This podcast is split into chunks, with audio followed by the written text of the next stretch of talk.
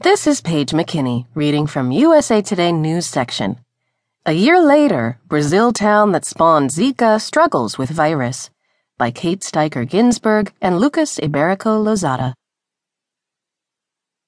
On a recent Friday morning, Dr. Alba Batista conducted what's become a routine procedure, a weekly neurological exam of an infant born with microcephaly, a birth defect that leaves newborns with abnormally small heads.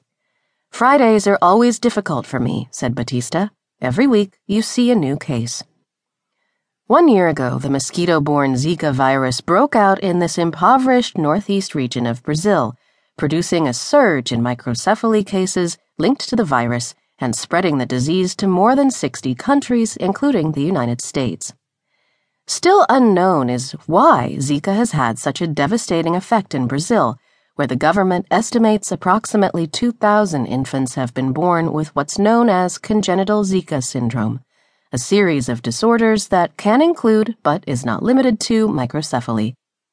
USA Today visited this city at the epicenter of the outbreak to examine how a team of health professionals and public officials have combined research, treatment, and support to understand the illness and mitigate its effects. Though the World Health Organization announced this month that Zika is no longer considered a public health emergency of international concern, communities like Campina Grande still struggle to deal with fallout from the health crisis a year later. In an area where many expectant mothers can barely afford insect repellent, and with only limited federal government support, the program's success is fragile. Each new birth exacts a heavy emotional toll on the frontline doctors. Another one, Batista sighed after the infant's exam. That's the 124th baby I've seen this year. An alarming upsurge in microcephaly cases a year ago sent doctors in Brazil scrambling for answers.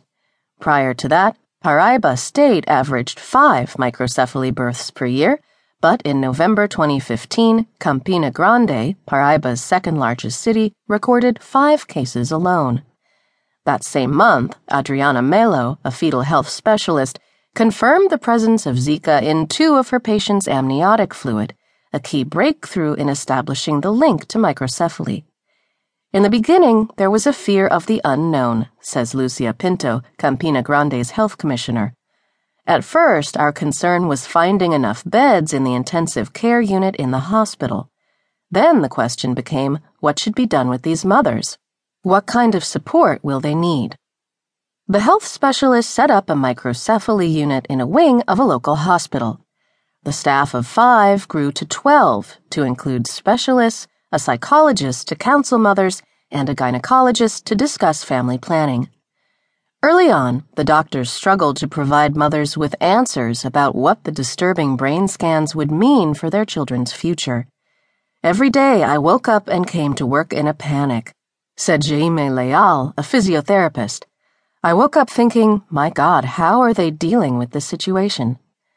As the oldest babies turn one year old, it remains unclear whether they'll be able to walk, talk, or interact normally. Some are not responding to visual or auditory stimulation, and many are unable to sit up without assistance. The list of health problems associated with these patterns of brain damage is extensive partial paralysis of the limbs, muscle weakness, seizures, difficulty swallowing, and vision problems. The hospital staff find that early stimulation appears to help. When we first saw the brain scans, we thought these babies won't get out of bed, Melo said. But when the infants began to go through early stimulation, they began to follow us and interact with us.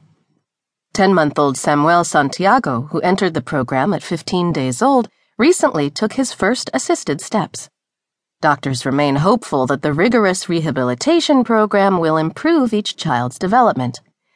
Congenital Zika syndrome is a box of surprises, said physiotherapist Leal. Every day, there's something new which we didn't know about before. Some of the doctors also are involved in cutting edge research. Melo and Batista, working alongside Brazilian and American researchers, co published images in the medical journal Radiology showing the severity and extent of the brain damage associated with Zika. Separately, the Brazilian Ministry of Health recently launched an investigation to determine whether Zika is acting alone.